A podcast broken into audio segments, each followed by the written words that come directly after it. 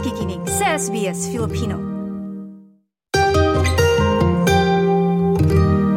Ngayong araw na ito ay ika-limampung taon o 50th year anniversary mula ng deklarasyon ng martial law sa Pilipinas. Yan ay idineklara noong September 21, 1972. Tayo ay wala pa niyan, kaya Oo. medyo dahil hindi Wala natin tayong alaala ng mga panahon na yan, kundi yung mga ah, kasalukuyang ah, kwento, yung mga ibinabahaging impormasyon ng mga tao na nanggaling o yung talagang nakaranas nung ah, mga panahon ng martial law.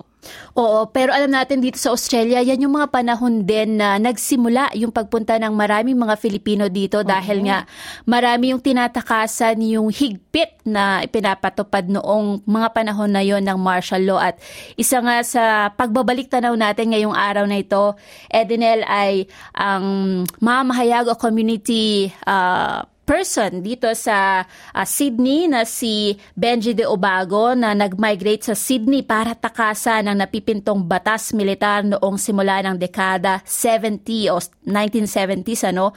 Subalit bumalik siya sa Maynila para tapusin ang kanyang kurso sa pamantasan. Higit sa kurso si Benji na isa sa hindi maipagpapalit na oportunidad na magtrabaho at saan sa palasyo ng Malacanang. So, narito ang bahagi ng naging panayam natin dito sa SBS Filipino noong mga nakaraang taon at narito ang tinig ni Benji de Obago. pag meron, si- meron kang sinulat, babaguhin sa'yo. Bakit? Wala namang question. Mm. People moved in fear. Okay, natakot sila, sumusunod sila.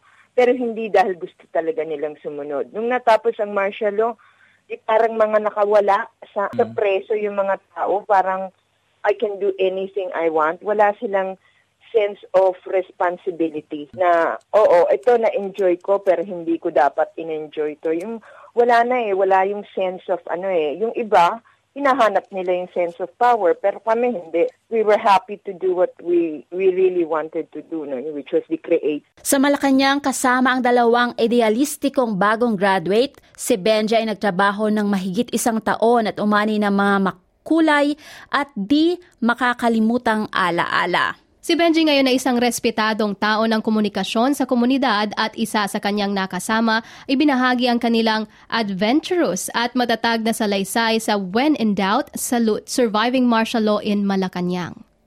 importante ay ah, maunawaan ng mga tao ang halaga ng EDSA sapagkat ang EDSA 1986 ang finally ay nagpatalsik sa diktadurang Marcos. Kaya lamang hindi dapat doon magtapos ang pagpapahalaga sa EDSA.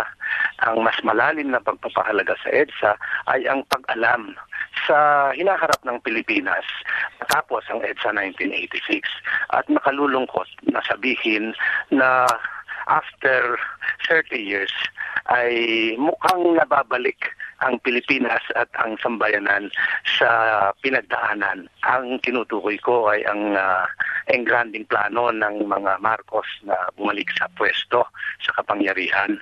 Ina-account ng marami ang pangyayaring ito sa dami ng mga millennials na butante.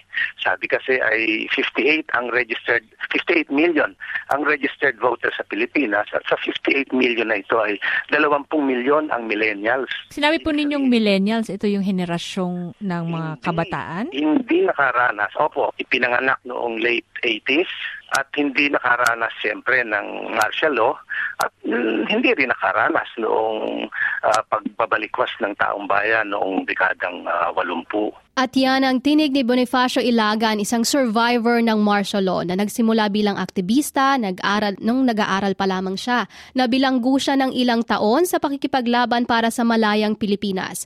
Ang kapatid na si Rizalina ay nawala noong panahon ng rehimeng Marcos na hanggang ngayon ay hindi pa natatagpuan.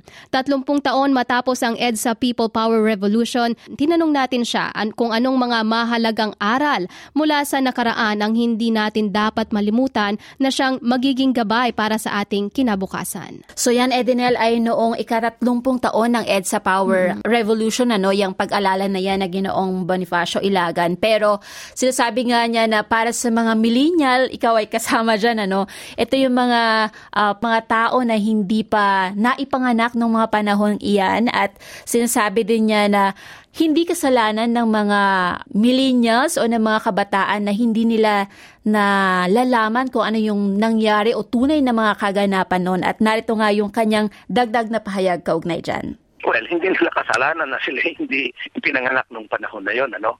Pero may kasalanan ang mga nasa pwesto at nasa institusyon natin dahil nabigo sila na i-inculcate sa mga kabataang ito ang tunay na kasaysayan at ang aral ng kasaysayan. Halimbawa, sa, at sa mga textbooks dito sa Pilipinas, may mga pagsusuri. Ang uh, pagtalakay sa martial law ay one page wala sa context yung sinasabing pagbabalikwas ng taong bayan. Bakit sila nagbalikwas? Bakit ayaw nila kay? Kaya kung meron man very general na kaalaman ang mga millennials tungkol sa Marcelo at kay Marcos, ito ay uh, detached na detached. At palagay ko, dahil doon sa ganong uh, sitwasyon, nasamantala ng mga Marcos ang uh, sitwasyon ngayon para sila ay pumorma na walang kinalaman sa martial law at uh, sila ay nagpe-present ng isang uh, maaliwalas na kinabukasan. At yan nga ang tinig ni Ginoong Bonifacio Ilagan, isang survivor ng martial law. Sinasabi nga niya, Edinel, na hindi kasalanan ng mga kabataan, lalong-lalo na ng mga millennials na hindi naman talaga nasaksihan ang mga kaganapan noong panahon ng martial law. At bilang paggunita rin ngayong araw na ito, Edinel, maraming mga kaganapan ang ginagawa sa Pilipinas. Ano? At alam natin na iba't ibang mga uh, paggunita at pag-alala ang kanilang mga ginagawa. Kasama dyan, syempre, yung mga uh, sa mga eskwelahan o mga universidad. Um, kung matatandaan nga natin, nagkaroon din ng uh, pamisa sa Ateneo no, nitong uh, nagdaang uh, lunes para lamang din uh, gunitain itong uh, uh, nagdaang uh, martial law. At uh, isa sa mga nanguna dito ay sa homily ay si Father Noel Vasquez at uh, isa sa mga uh, kanilang inaalala ay yung naging buhay ng mga tao ng mga panahon noon kung saan uh, kaya pinagdiriwang itong uh, deklarasyon ng martial law is para maulit or para maipaalala uh, no, kung ano ano yung mga naging sakripisyo ng mga Pilipino nung panahon nitong 1970s. Mm. At mismong araw na ito, Edinel, September 21, sa bahagi naman ng UP Diliman, isang tao sa tao, mga totoong kwento ng martial law ang gaganawin o ginaganap na sa pagkakataong ito. At ito rin ay bukod sa araw na ito, gagawin din ito sa September 24 at sa October 1 at ganoon din sa October 8 and 15. At napakaraming iba pang mga kaganapan ng mga uh, universidad at syempre lalong-lalo na nung mga nakasurvive o na nasaksihan talaga ang panahon ng martial law. At dito naman sa bahagi ng Sydney, isang vigil ang gagawin ng uh, Migrante Philippines o Migrante Australia. Ito ay bilang paggunita nga sa 50th year ng deklarasyon ng martial law. At alam natin, napaka uh, habang usapin nito Oo. na hindi matatapos o hindi natin kayang i talakayan dito sa ating programa ngayong umaga. Tama. At uh, may, uh, may dagdag lang natin, ano, matapos itong proclamation number 1081, ayon dun sa ilang mga survivors, marami pa rin mga human rights violation at korupsyon ang naiulat nung panahong yon na tumagal hanggang uh, January 1981. At hanggang sa kasalukuyan, marami pa rin ang humihingi ng hustisya para sa mga na-torture, yung mga nawawala, nakulong, at yung mga namatay o napaslang nung panahon ng martial law. At syempre sa Pilipinas, ang kabuuan ng Setyembre ay paggunita sa ikalimampung taon simula ng deklarasyon ng martial law. At sa mga susunod siguro na araw ay pwede nating mabanggit ang iba pang mga kaganapan sa Pilipinas.